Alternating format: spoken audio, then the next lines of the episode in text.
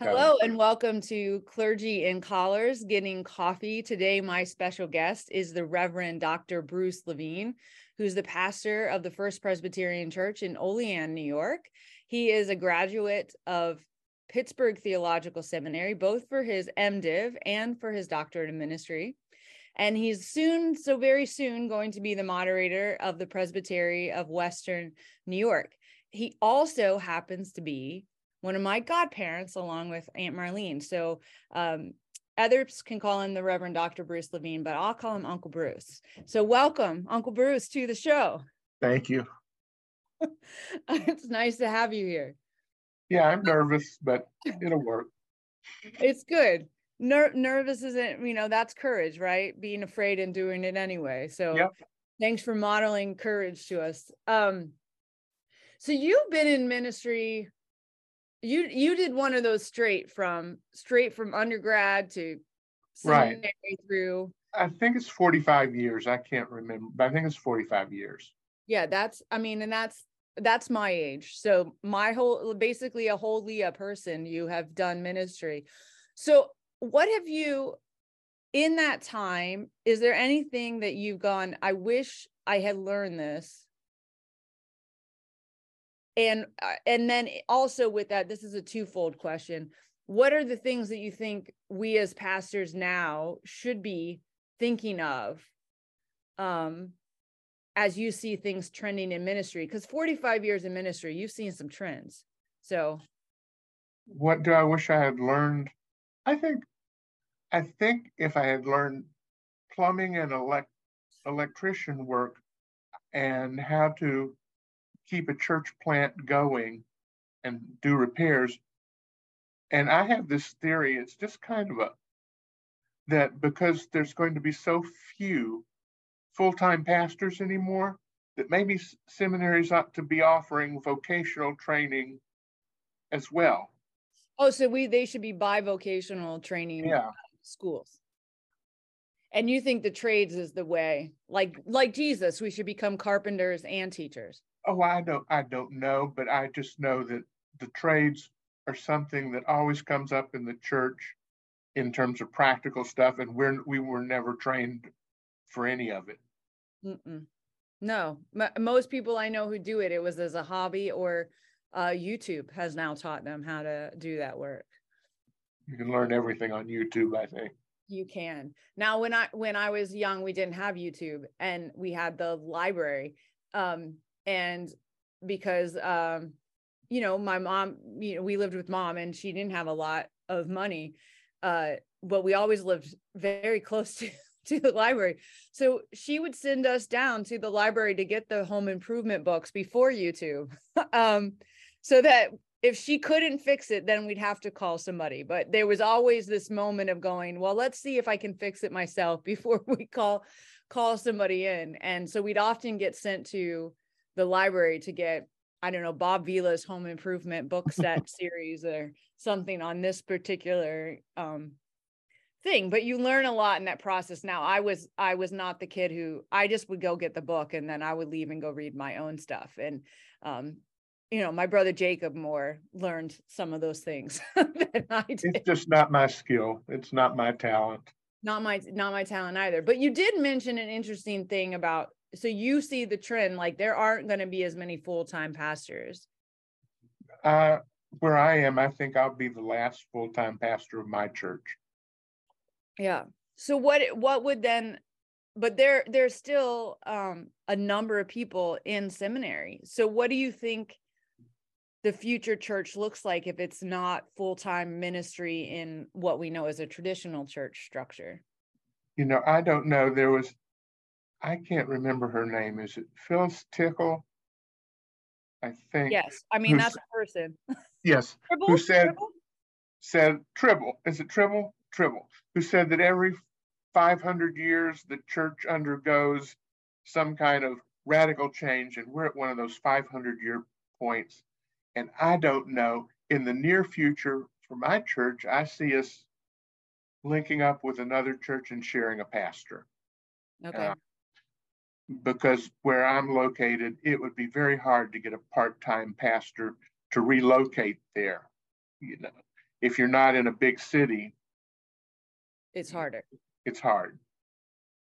Yeah. So you think there's going to be more of a shared ministry in the future for people to do? Shared ministries and bivocational ministries. I feel like I have a number of friends who kind of do some of that now. They already, you know, they they preach or maybe they're a quarter time or half time, but then then they're also doing other things in order to, you know, m- most of it it seems like it's uh teaching or something like that uh in, in addition to the mm-hmm. work that they're doing. And and several people doing um more what we call in our system validated ministries, right? So yeah and that that seems to be i think more of what people will do. And of course in the in the presbyterian church we also have the new worshiping communities which are in some ways i think what you, tent making? Is that a difference? Like i sometimes get all confused with the language myself. Tent, tent making i think that's kind of like bivocational ministry, but with more on the vocation part. And okay, but I could be wrong on that. Yeah, but new worshiping communities, like I've seen some that are basically like they're CrossFit gyms slash Bible yep. studies or yep. biking ministries or like where they get together and they hit the trails on their bikes and well as I was reading the other day, um, and I've seen it, and I think it's pretty valid.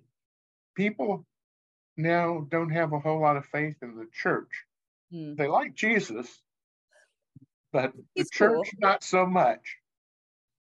Uh, what do you think? Some of the what do you think? I mean, obviously, in addition to, I think the scandals, whether whether they yeah. were sexual, financial, whatever, uh, certainly helped people lose faith. Do you think there are other things that helps? Judginess. Judginess. Judginess. That's we excel. We excel. Yeah, sure. We excel at judginess and judginess. Yeah. Um, and although I know it is important for many people, too much politics, too much involvement in politics, especially um, where so many churches have sold their soul to extremist politics.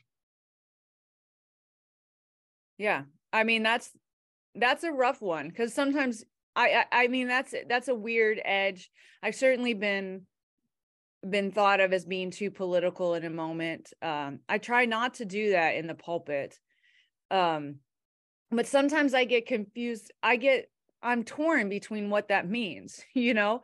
Um, you know, for instance, these these laws that are coming up in Tennessee that are uh anti-trans and and the drag and whatever. And you know, I have a real problem with those theologically because I feel like it's saying someone isn't a child of God and that bothers me because I'm like if God didn't create them, even if they don't believe in God, I yeah. do right? So if God didn't create them, who are you saying did?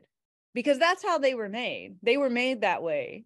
Mm-hmm. And, and it's fine. It doesn't certainly doesn't hurt anybody, but it does hurt them if they're not allowed to be who they are. And and so then I then it's like this weird edge is is that considered by some to be too political like I shouldn't be I shouldn't be speaking on Tennessee's drag laws or um I mean, I don't live in Tennessee, so it, you know, but it doesn't mean it's not going to in, influence people in the state of New York where where we live, right?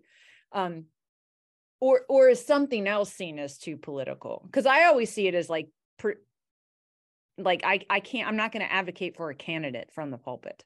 Right. Um, but we have to be political in some sense because politics is the way we organize society. I mean, we need it to keep society organized. But I think you can be somewhat political in the pulpit as long as you really strenuously avoid being partisan. Okay. You know, um, I don't dwell on it because, but in terms of racism and the like, you can talk about some of the problems of structural racism from the pulpit, as long as that doesn't become your whole everything. Right. I, I mean, I've heard I've heard from multiple sources now, uh, multiple people now who've lifted up the idea that really as pastors we have like three sermons that we is that right? Like three sermons that we keep uh, preaching about, like three, you know, um, I guess themes. And uh, for some of my friends now, they've said I I don't even think I have three anymore. I think I just have one. like I just have one theme that I keep bringing up. So if you were to think about your sermons and, and things like that throughout 45 years uh, what would your what what are the what are the three and or the one thing that you have constantly preached on i think i don't know if it's because I, I felt a transition in my my preaching to pretty much now it's our relationship with god or our mm-hmm. relationship with jesus and how that transforms our life in order to do other work, even the nasty political work that sometimes you argue that I don't know that I'd choose that if I didn't think that's what Jesus wanted me to do. Okay. And that another sermon would be, and this is my main one, that God loves you and does things, and that's supposed to empower you to love other people and begin to see those whose society looks down upon remember that they're ch- children of God. Remember they're God's children and worthy of respect and being treated with dignity. That's probably. Yeah. And then maybe we need to spend some more times on our basics like prayer and Bible study too. prayer our basics. I like how you call them that your basics your practices. I i mean because those things matter. I was i finished a book not long ago by um, james k. Smith about you know the practices of the church are he talks about the idea of descartes right? You i think therefore i am. And that that sort of what is that postmodern? I always get lost in the words. I sometimes i hate all the words but um you know that that idea that we are what we think. And he is like no we are those things that we we love. And our practices and our actions tell about the things that we love. So having practices that are about prayer and and you know study would be some of those actions that would speak about how we love about our our relationship you know to to hear that we are loved and beloved by God in order to empower us then to go and love others in order to give consistency because life isn't um consistent. Um you know this. Yeah. Like, like you know this very very well. Some some struggles we've shared together as uh as members of the same actual family and some we you know i know yeah. that we, we've been through um sort of separately um one that I'll, I'll name i know that impacted both of us um and i and i'm sure i know influenced your ministry uh was the loss of manda yeah uh, you know and and for those listening uh manda was my cousin and uh uncle bruce's eldest child and uh and she died suddenly and unexpectedly and um that loss definitely impacted all of us in a, great deal in, in a variety mm-hmm. of ways um but did you find having those practices of prayer and rituals already as part of your life did those help you as i mean or and continue to help you. It's not like you're done grieving. So well, no i don't think you ever get finished grieving. Mm-hmm. i remember when i was in seminary they were teaching you if you can get through one year you know then everything would be all right. Yeah i don't know. Yeah that's not true. Um, i think because i just talked about it the other day in a sermon that it was the support of the church and family and friends that got me through that time because I think the grief was so strong that the practices, it's like you're on the couch and somebody says, well, you'd be all right if you could get off the couch and go to work. And I would, you know, you'd say, well, if I could get off the couch and go to work, I wouldn't be on the couch. Yeah. Wouldn't be depressed. Right. Right. Right. So it was, it was the support, I think, that got me initially through that time. Because as I was looking back on it, I think I was numb. Yeah. That's what I, I I've said to people is that first year of grief when you I have discovered when you lose somebody who's that uh, close to you and i mean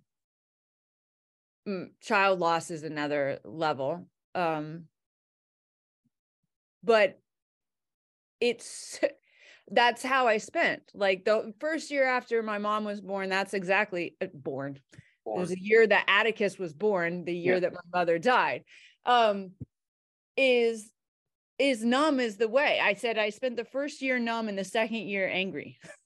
right? And anger was kind of how I re got to feeling all my emotions again. Thankfully that that season passed, but that's how I but that first year was definitely going through motions, less connected, if not for people kind of constantly pulling me in as you're saying to connect. Mm-hmm um, I don't know what would have been. And I was ever thankful for the community of people that I had that helped, uh, you know, helped me to be present because it, w- it would have been very easy to just disappear. Yeah. One of the things I noticed is that after maybe a year and a half or two years, I could start to, even in, in my sermons, tell funny stories about Amanda or how she was or things she used to do and say, you know. So that's different. Has it changed any of the ways like are there stories now biblical stories that you read or or people of the Bible that you have a different understanding like that this has helped you have a different perspective or understanding of that you did not that you would have wanted it you would have preferred to never have that perspective but there is a line, and I will probably mess it up, but it's from the slaughter of the innocents in Matthew when Herod mm. wants to wipe out all the children. So oh. he, and it's Rachel is weeping for her children and won't be comforted. Mm. And that's taken on a whole level, new yeah. level. That's really powerful. You just gave me goosebumps which is not the first time in our, our conversations that, that, that that's happened. Um, I mean, you've consistently been a person that I've gone to in my life, uh, both for uh, pastoral advice as to how do I do this, Uncle Bruce? Have you ever dealt with this, and how can you help me through it? Uh, but also, you know, as a as an uncle, as a godparent. So one of the one of the ministries that I I would say that you and uh, Aunt Marlene and thus you you taught to your children to do is uh, and and your grandchildren is what I call the ministry of presence. Um, you know, just being present. There is not one. There's not one sort of major marker in my life that, it, throughout my whole life, that you and and your family have not been uh, present at and sometimes the presence is is the card right? You don't show up on all my birthdays but there is always a card. So you do in some ways. But but that that is a very powerful ministry which sometimes i don't know that we um do a great job of of lead of naming that as a spiritual practice that walking along somebody being present for somebody through their joys through their griefs through even the mundane. Yeah. Is really powerful. So that was that something that you innately always did? Is that something that aunt marlene taught you? Is that like i think it she taught me. Yeah she, she's very good like that. Yes. Uh, she doesn't miss she doesn't miss anything um uh, she's very she has all that stuff in the calendar. She's very good at it. Um Oh, she's excellent at it. Yeah. Oh, yeah, she is. But but it's a it's a definitely I would say a spiritual practice. I have um you know, I know ministry isn't one of these things that is nine to five. I mean, sometimes it's not, right? It's it mm-hmm. it can be it works on whatever time frame it it wants to. Um, and because of that, I think it becomes more important to have ways to uh decompress or to get away or to refuel. What would you say some of those things have been for you in your life? Because I mean, I could give you a list of things that I've witnessed that you do, but I'd rather hear it from you. Well, in days past, it used to be weightlifting. Mm-hmm. That would really help me get away. Um, music does it now, especially my Jimmy Buffett music. Yeah, but I have like three or four different playlists that I listen to during different times of the day. One of them's a worship playlist for my morning devotions. And um, who's on that? Or what's on that? Well, let's see. There's some Peter Mayer, um, I'm trying to think who else that people might. Peter Mayer being the lead guitarist of Jimmy Buffett. Um, there's a praise chant that I really like, and I can't. It's a victory chant, and I can't remember who the artist is now, but she's she's famous in gospel circles. Then I listen to uh, things like Appalachian Spring or the Four Seasons or the planets, um, things like that. Yeah. And what and what and so music, weightlifting. I like the way you just you just said this. Um so I'm gonna you you didn't just like go casually to the gym and lift weights. You were like Oh, I, I competed. Yeah, you like you were like a ranked ranked player. on a low level. On a low level in the state I guess not not from my teenage self. Like we were I understand that. I yeah. understand. Yeah, but yeah, I, I, enjoyed that. But my body just got old and won't do that anymore. Mm-mm. Yeah, it's amazing how that how that happens. Some of those changes you feel like they happened overnight, but they they've been gradual, just like every you know some like most most things. It's been a more gradual process. So one of the other things that you've always been really good at modeling um, is you're an avid reader. You are a well-read human being. Um, but you don't just read, like you you also go through um, what is it? The not I was gonna say the feast of the word, but that's not it's the festival of homiletics. Yes.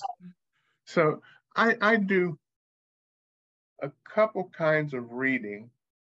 Um, I, I listen to junky mystery novels, and then I have my morning reading that I do, which um, has right now I'm listening to I'm reading um, for, of all things Robert's Rules of Order for being a moderator. Um, Amy Jo Levine's short stories of Jesus. Um, a guy named Roger Rosenblatt, who's really good. Uh, he's he's funny, but about aging, rules okay. for aging. Um, one of my go-to spiritual guys is Ronald Rolheiser. Um, I listen to him. I'm reading a book of his writings right now, and what else? a history of the Old Testament, short history of the Old Te- of Israel rather, and then um, Frederick Buechner. So that's about what I'm reading right now. So, so I also am a a, a reader, uh, like a polygamy reader. it's like the one place I do that same thing. There are some that just do one book at a time, but I generally do like what you're saying. So how how is it that you do that? Because you don't do you just do a chapter every day? Do you do as far as the spirit leads you? Like how do you do that? I sit down and I think I give myself about an hour, maybe less than an hour, depending on what's going on. And I just read a section of each book each each day, or almost every day. Sundays are somewhat different, but yeah, so I read a section of each book. Um, try to do that with the Bible too. I'm reading about six different places, a chapter a day. Okay. except when I get to, I think, the 119th Psalm, which if I read that chapter, I'd be there a week or something like yeah, that. Yeah, that's a big chat. That's a long chapter, right? It's like the whole alphabet or something. Yeah. Um, and have you always done? Has that always been your the way that you've done reading, or or I mean, read books your whole? No, it used to be I would do one at a time. But I like this way better. I, I, I don't know where I developed the habit. Um, but it, it really became entrenched in me here as something I do every day. Yeah. I mean, that discipline, that consistency of practice is, I, I think, uh, also a spiritual gift that is really important because it's so easy to let those things go by the wayside if you don't prioritize them. And and you mentioned Festival of Homiletics, which I Yeah. think is one of the great, great events of the year for us. Marlene and I, I went by myself the first year and I was so impressed with it. I called and said, I think you'll love this. And we've been going ever since. And um, we yes, also got- currently not not a pastor. Uh, she's a teacher, but uh, she is a she is a theological nerdy as the, all the rest of us. I mean, she loves it every bit as much as her her husband, her niece, and her brother, who were all act, ordained ministers. and then we go to Chautauqua too, yes. which we've done for 20 plus years, I think, and find that a, a great place. Um, it, it's like what I call summer camp for mind, body, and soul. Mm-hmm. And w- and when you're there, that you really do all that. You you you play bridge, you listen to music, you walk around, you take classes, you, Play kind golf. of play golf. Oh yes, I forgot. I forgot you're a golfer as well. Yes, all the all those things. So you you you weren't a golfer your whole life though. This is something you've done. I'm playing more now, or, or a little bit, but I've played poorly my whole life. Okay. And you've gotten you've gotten your grandson into it. I don't know if Ada Grace has done it with you too, but Miles is, plays with you. Right over next to me where I'm sitting is um, Ada Grace's small set of clubs, which we're gonna, we got a kid set for her. We've Okay. got to trade that in for a bigger set because she's, she's She's just got- sprouted up. Yeah. Yes, Yeah, she's at the age where they do that. And girls uh, of course do it sooner than then the boys do, but uh yeah, that's I mean that's very exciting. It's it's nice that you can find activities like that to do with your that are intergenerational. And that's not the only one. I mean, you do chess with them. You do there are a lot of games that you Yeah, we have a, a small chess club in, in Olean and I go many Tuesday nights when I don't have meetings or something to, uh, play chess and play with all ages of people. And do you find that you equally learn as much as you teach in those settings? I'm always learning chess because my problem is I can't memorize anymore, or, you know, and there's a lot of memory stuff in the openings of chess. And memory is just memorizing. I could do it back in seminary. That's how I passed Greek. I memorized everything. Well, you you didn't you didn't grow up in a Presbyterian background. Uh, Jewish. Yeah. so, and uh yeah, so t- talk about that transition a little bit. Well, you know, the, the thing is, I was more than nominally Jewish. I was I was Jewish, and which is a, and my, I was raised by my father essentially till I was thirteen, and we would go. I would go to Sunday school, and we would go to temple on the high holidays of, or synagogue on the high holidays of Rosh Hashanah and Yom Kippur, and uh, the like. But growing up in the South, people weren't sure what in little what Jewish was because we we had those dog tags. I know this is an old thing that only people my age will probably remember, but in case there was an atomic war or something, we all had dog tags on us with our names and our birthdays and our religion and stuff. I have never heard that. Was that just that you grew up in Alabama, right? Arkansas, and then Arkansas. I moved to Alabama. Yeah. No, I don't know, but I we all had dog tags. Just in case and people were not sure what mine stood for. Why? Well, because they weren't sure what Jewish was. No. Some of them, well, the word we would use now, some of them thought it was African American. Huh. That's not the word they used then. Yeah, yeah, yeah. Not in Arkansas, right?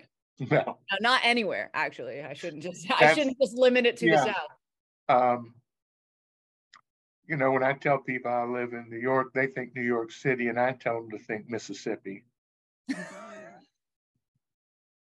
because we're small. Yep. Um, Rural. very conservative, mm-hmm. but Yeah. wonderful people. So that that was until you were 13 and 13. then and then your your father passed away Yeah. and you were then raised in a completely different house. Right. Where the man was Jewish and the woman was Southern Baptist. But I, I went and it was confirmed in the uh, in the temple, which is an interesting thing. I wasn't able to be bar mitzvahed in our conservative synagogue in Little Rock because my mother wasn't Jewish Hmm. and never converted. And they have this thing that the bloodline comes through the mother and Yeah, it's maternal. yeah. So then so then you're 13 y- you had quite a transition. Yeah, my world ended at sort of when I was 13. Yeah. You got thrown into adulthood. Uh though though 13 is one of those markers uh religiously also a marker of of transitioning into adulthood. But I think back to my 13 year old self and think, mm-mm. Yeah. and I have a 13 year old who thinks they're an adult yeah, and knows as much, but we're like, no, you don't have all the content yet, kiddo, but we'll help you get there. We'll we'll we'll help you build that bridge to transition to uh adulthood. Um but so now you're in a completely different environment. Southern Baptist. You're right. yeah. And, but she was just nominally Southern Baptist too, and Okay. was nominally Jewish. I was, I probably spent more time in the synagogue or the temple, the temple than they did, or because I went, and part of confirmation was that you had to attend, you know, twice a month. And I attended every week at the, the, the services out after football season. and then how did you go from there to PCUSA? Um, well, through Aunt Marlene, as you would call her, through As my I wife, yes, your wife. through my wife. Um, she, I was interested in religion. I was taking religion courses. I liked them. She's she basically said you ought to think about this Jesus guy and didn't push. Okay. and then we started um, she she was doing a bible uh, an independent study rather on the relevance of the presbyterian church to the community. Hmm. and uh, in, Memphis, in memphis in memphis at college. And one of the pastors asked her to uh, come and lead their youth group. And so we did that and got involved with a small presbyterian church that was pcus at the time. And um, so, as I tell people, that's back when Jesus was Lord. Hmm. You know, I, I, I didn't get into the Savior stuff till later, but but I was baptized at Gracewood Presbyterian Church, and you know, I would. They were asking the questions, you know, do you consider yourself a sinner or whatever they, you know, how they do those questions. Do you renounce sin? And I was really brave at the first one and answered very strongly. And then just something came over me and I could barely speak, you know, the other questions. And I was I was wrong. I thought that when you became a Christian, then you would go automatically to be a pastor. Oh, And once you were a pastor, you would know all the things that Jesus taught. You just tell people and they would do them. because you were how old then? You were young. Get 20. Yeah.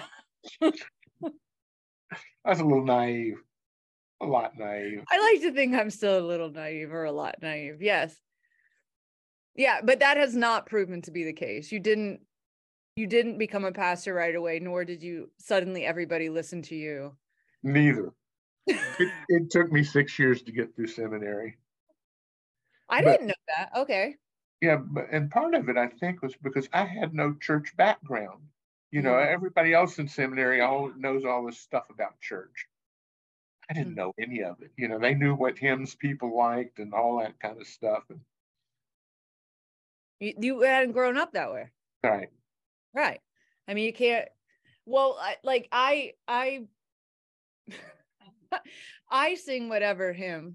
I don't care what it is all the time. Um, some people wish I would just stick to pick a lane and stick to it, but I, I'm like, but look, at one point, you learned Amazing Grace. You just have been singing it so long you don't remember learning it, but you did learn it. It's not like you were innately born with that tune in your in your heart. And um I I mean I so I don't I'll I'll do new new hymns and sometimes they they go horribly wrong. Well, I I since I don't do music well, I don't read music. I have a program on my computer that plays the the hymns in the hymn book.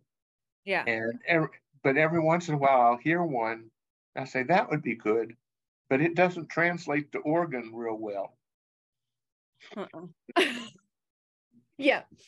Yeah. I mean we but I I'm I'm really comfortable with um I guess because I am awkward and I've always been awkward. I've always kind of felt out of place that that the idea of not doing like stumbling and stumbling my way onto a stage or or tripping and falling on my way there and whether that's through a hymn or like physically at the pulpit or whatever i guess it's never bothered me because i've i there was a time it bothered me i i think um but i've sort of embraced the fact that i'm awkward i mispronounce words i stumble my way there i don't i don't you know it's not uh, even something i know really well sometimes i'll i'll destroy like the lord's prayer i've said it my whole life and i still sometimes will stumble and not just the sins and sins against or debtors and debtors or trespasses like oh you try it with without the words in front of you i oh, would I, yeah yeah yeah i you don't oh. even try.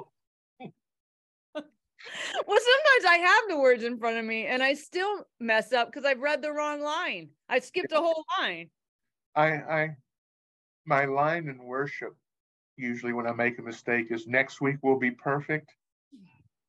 Last week, I forgot the first hymn. Just was, completely. Just, it just, and I started next week, and then I just kind of broke up, put my head down, and said, "We'll never be perfect." yeah, it's true. Uh, but I've embraced the the I I will never be perfect. We I'm always just a, a work in progress, but um but sometimes that has also helped me to you know when I um when I have those moments that like this, right?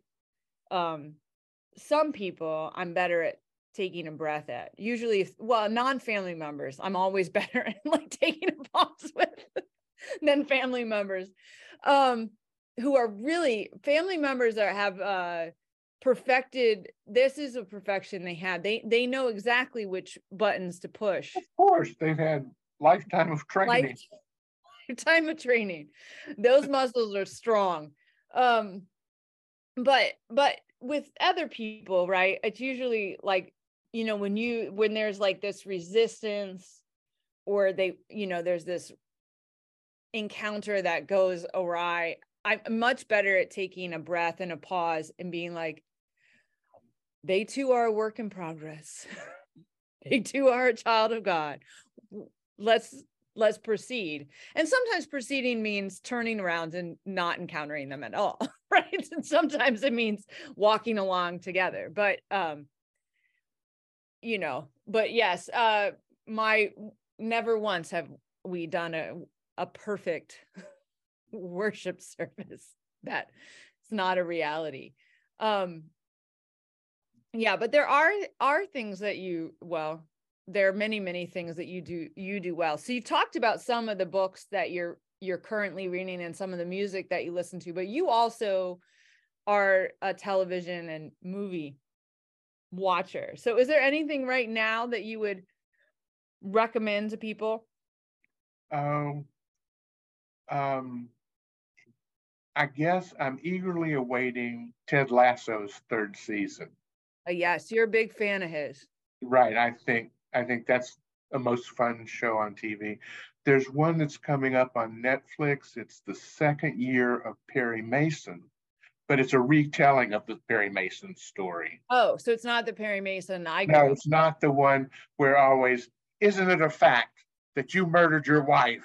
And the guy says, Yes, I did it, and I'm glad I did. And now this is this is how Perry Mason became a lawyer and everything. And it's a lot grittier. Okay, so it's like a prequel. Yeah. Okay. Well, uh and you do like the murder mystery stuff. Oh, I am. I like. Yeah, I, I do like my NCISs, all of them.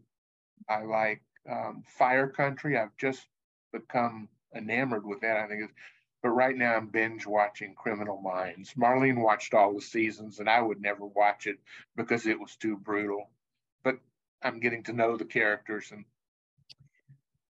and so that have what's fire country um it's a story of let's see how to fire in a, a place where there's always fires you know okay. like in a forest area you know um in california i think it is and i could be wrong on the setting and it's a, a place also where there are there's a fire team and then they send prisoners there to work as volunteers. Well, that's a real thing that does happen. Yeah. Yeah. The, and and they work as volunteers and it will help them with their sentence and everything else. And the interaction between all it's all the characters and their relationships that I love.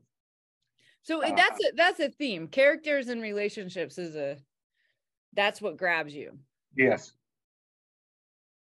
Yeah and and you you have you have quite a few characters in in your life as as as well um in your in your family that you your chosen family the the family you chose to get in because you married your your wonderful wife. Uh you've certainly met a lot of characters along the way. But do, do you find i this is quite a transition but as you're talking about tra- uh characters and relationships um I mean, you, you've talked about some of those transitions that you've had in those moments that you've had. Do you do you feel like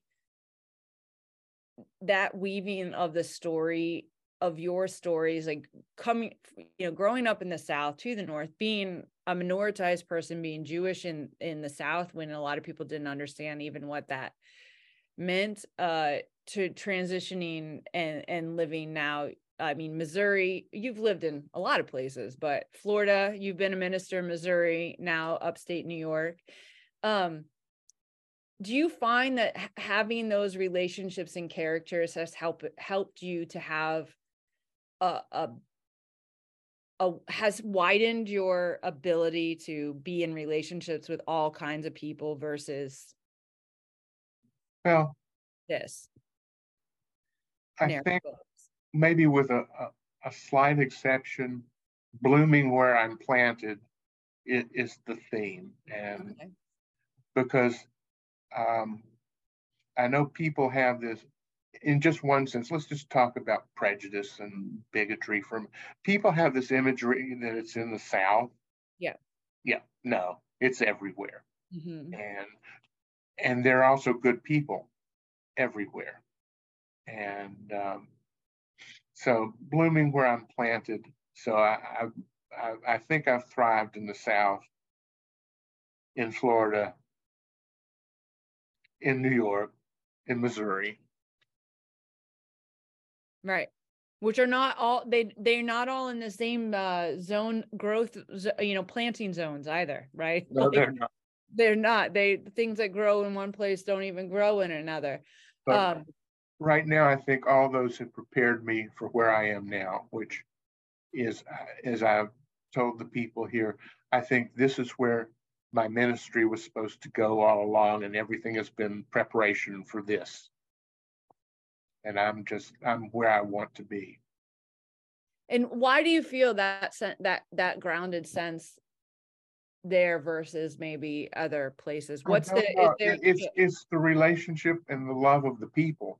They okay. they seem even though it's a tiny church, they seem really committed to each other, and they feel really committed to each other, and it's just a place um, that I was supposed to be. I think.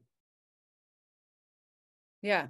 Well, I mean, I I think you do wonderful work there. I continue to uh I continue to enjoy the places. Well, you you've helped me to discern a lot in in ministry some things and given me advice about when to let things go. I think um one piece of advice that you gave was about a, a church that you you never served and you just interviewed for and um but they wanted you to keep sort of these strict office hours. And at the time you had a motorcycle. Yeah. Oh, I remember that church. Yeah. Uh, so so you were like, um, no, I'm gonna I I'm not I don't want to have strict office hours because sometimes what you need is to go ride your motorcycle to that needs to be your action action your prayer and action right? So you couldn't be in a place that confined and restricted um well i don't know if it's you or the holy spirit uncle bruce. I don't know which way you would word that. I don't know but i think i remember telling them even even kind of bluntly that's what you may think you want but what you really want is someone that when you need them they will be there. Correct and, which you are which yeah, you have always and, been yeah. and you don't want someone who has a strict schedule that says, no, I can't come because this is this kind of time. You know, you want someone who, if you need them, they will say, okay, let me put all this down and I'll be there. Yeah. And I, I think that was, um, that, that gave me a new uh, framework that I hadn't entirely thought about either. Um, you know, um, about what it means to have what it means to be there when people need you and and what things you that have to be put down um and what you know what what can't be put down because there's sometimes that things can't be put put down. Um but that that's some of the advice i think i i have found really helpful.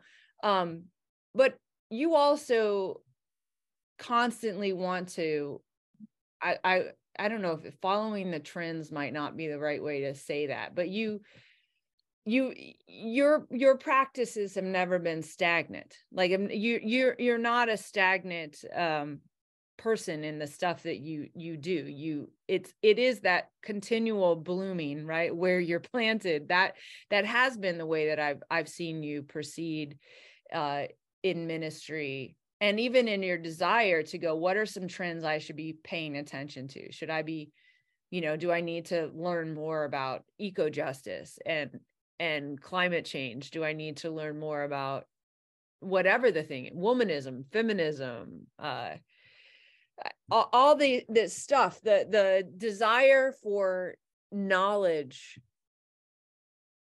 has always been something that's been present with you. So was that always or again was that just later in life?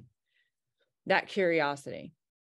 I think it was later in life. It took me a long time to realize i wasn't stupid you know or or or dumb you know I, school was not always the best place for me you know that's interesting. Do people I mean, do you ever see people that you went to school with now who if they knew knew you now, they'd be like, What, that kid? I think I've seen a couple, but but they've all changed, you know. Yeah. Um you know, so yeah, but I'm I'm I'm sure they would think, how did he ever get there? And I didn't always have a positive you know, relationship with teachers. Um, that's why that's one of the things I'm always talking about is how vital teachers are because they they play as big a role, if not bigger, than parents do in shaping how a, a kid views themselves. Well, yeah, because they do. Like my kids spend six to eight hours every day yep. with teachers, and in elementary school, it's the same person almost the whole day long. And I think one of the things that's interesting about that in my grade school experience, and especially, and how, is I didn't have a mother who knew how to advocate for me. Mm. And that makes a difference. It does. You need an advocate, I think, if you're in school. I, I would say you probably need an advocate or or you need to be taught how to be a good advocate right so some sometimes people will say like well yeah this thing but you know they know better because they're a doctor or they're a teacher and i was like nobody knows you better than you right right right so if you feel like something's off you have to tell that so it can be figured out or if you feel like yeah i'm just not getting it like i need more help to understand this but that's hard. I mean as a kid it's generally is a parent who would do that advocating for you to be like look my child isn't or my child is right? My child needs these things in order to have mm-hmm. equity with the other students. Yeah i finally i i didn't become really where I was pleased with, I guess, my intellectual powers until after seminary, after my doctor of ministry, even. It was really? in, yeah, it was in, I mean, I, what I discovered and looking back on it, I was smart enough to get through, but I didn't know that. I, you know, I thought I was, you know, faking people out. I was like, did you? Yeah, I was gonna say, do you think it was all like this accident? Like yeah, I did. How, how did I get through all this? you should have been a magician. You didn't know you're tricking people so well. And and so it wasn't until then. It wasn't until probably I've done the most blooming in the last 10 years. Hmm.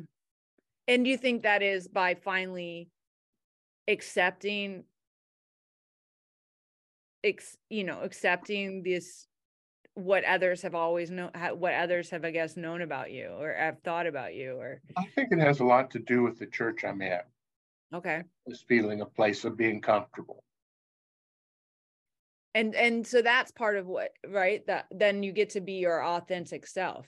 Yeah. i think that's really powerful those moments then when we can like i was saying about being awkward like i claim that as part of my authenticity that's a that's that's a part of who i am and and once i did and not try to hide it or pretend or think i was tricking people into thinking i was cool and failing miserably is is uh is exactly that right? Once i sort of embraced it then i i i felt like the the roots went deeper and so thus i could like stand or be a little more confident in the way that I proceeded in the world and still not knowing everything.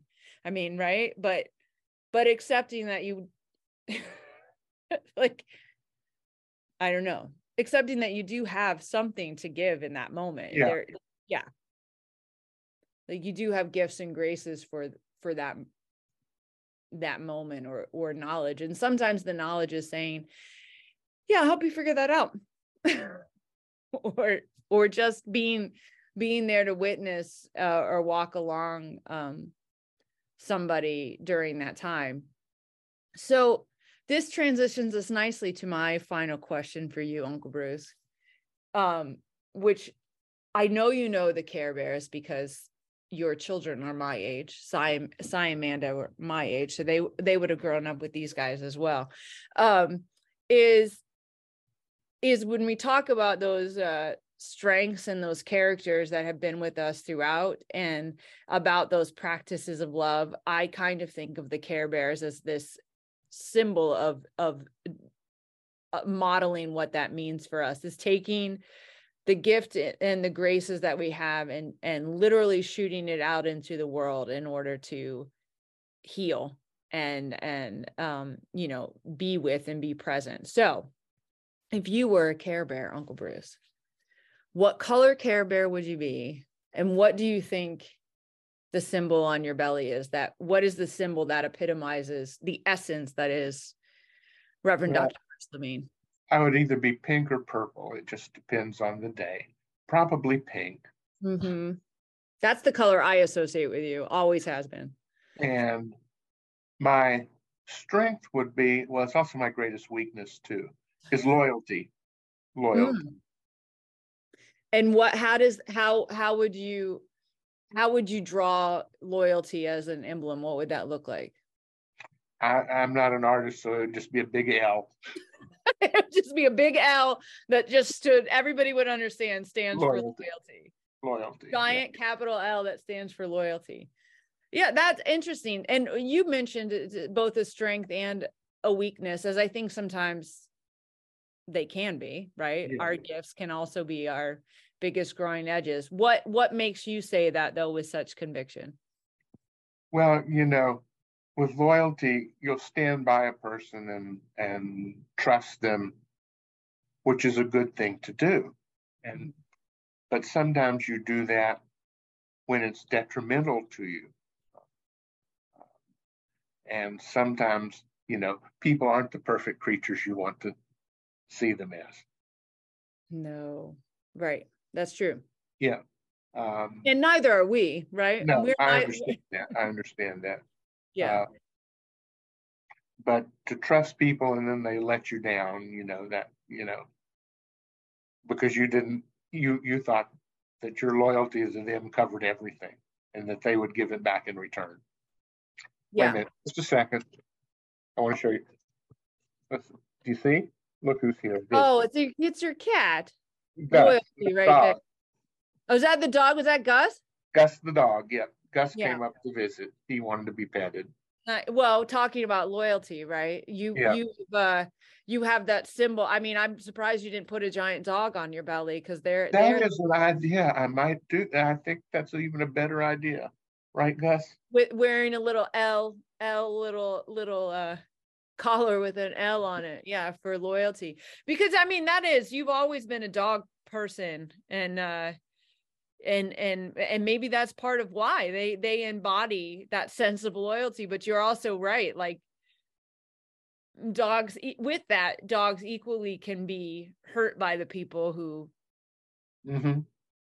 whom they trust to take care of them mm-hmm. right and and and then if they thankfully can get out of those environments right there's a process of relearning that that trust then with others because the act of being loyal is something that's so innate that that's not the part that's going to go away right? It's you know it's this um this other side that has to happen. But uh that's beautiful. I'm glad gus came and said hello. Uh he uh he he's going through some hardships yeah not anymore he's all done he's all done we thought the vet thought he had cancer um, he had a spot on his mouth. Yeah. And uh, then he was scheduled for surgery, but Marlene was curious too because the spot kept getting smaller. Which doesn't happen with cancer. Which doesn't happen. And so the vet did another test on it and said, I don't see any cancer cells. And now Gus is all healed up and he didn't have to have surgery. That is nice. That is.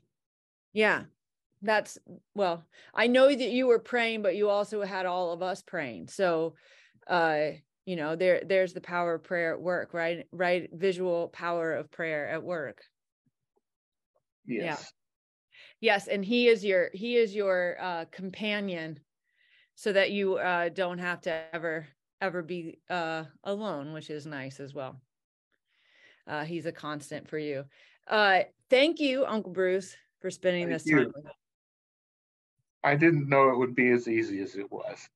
We try not to make it hard. All right. Thank you. Okay.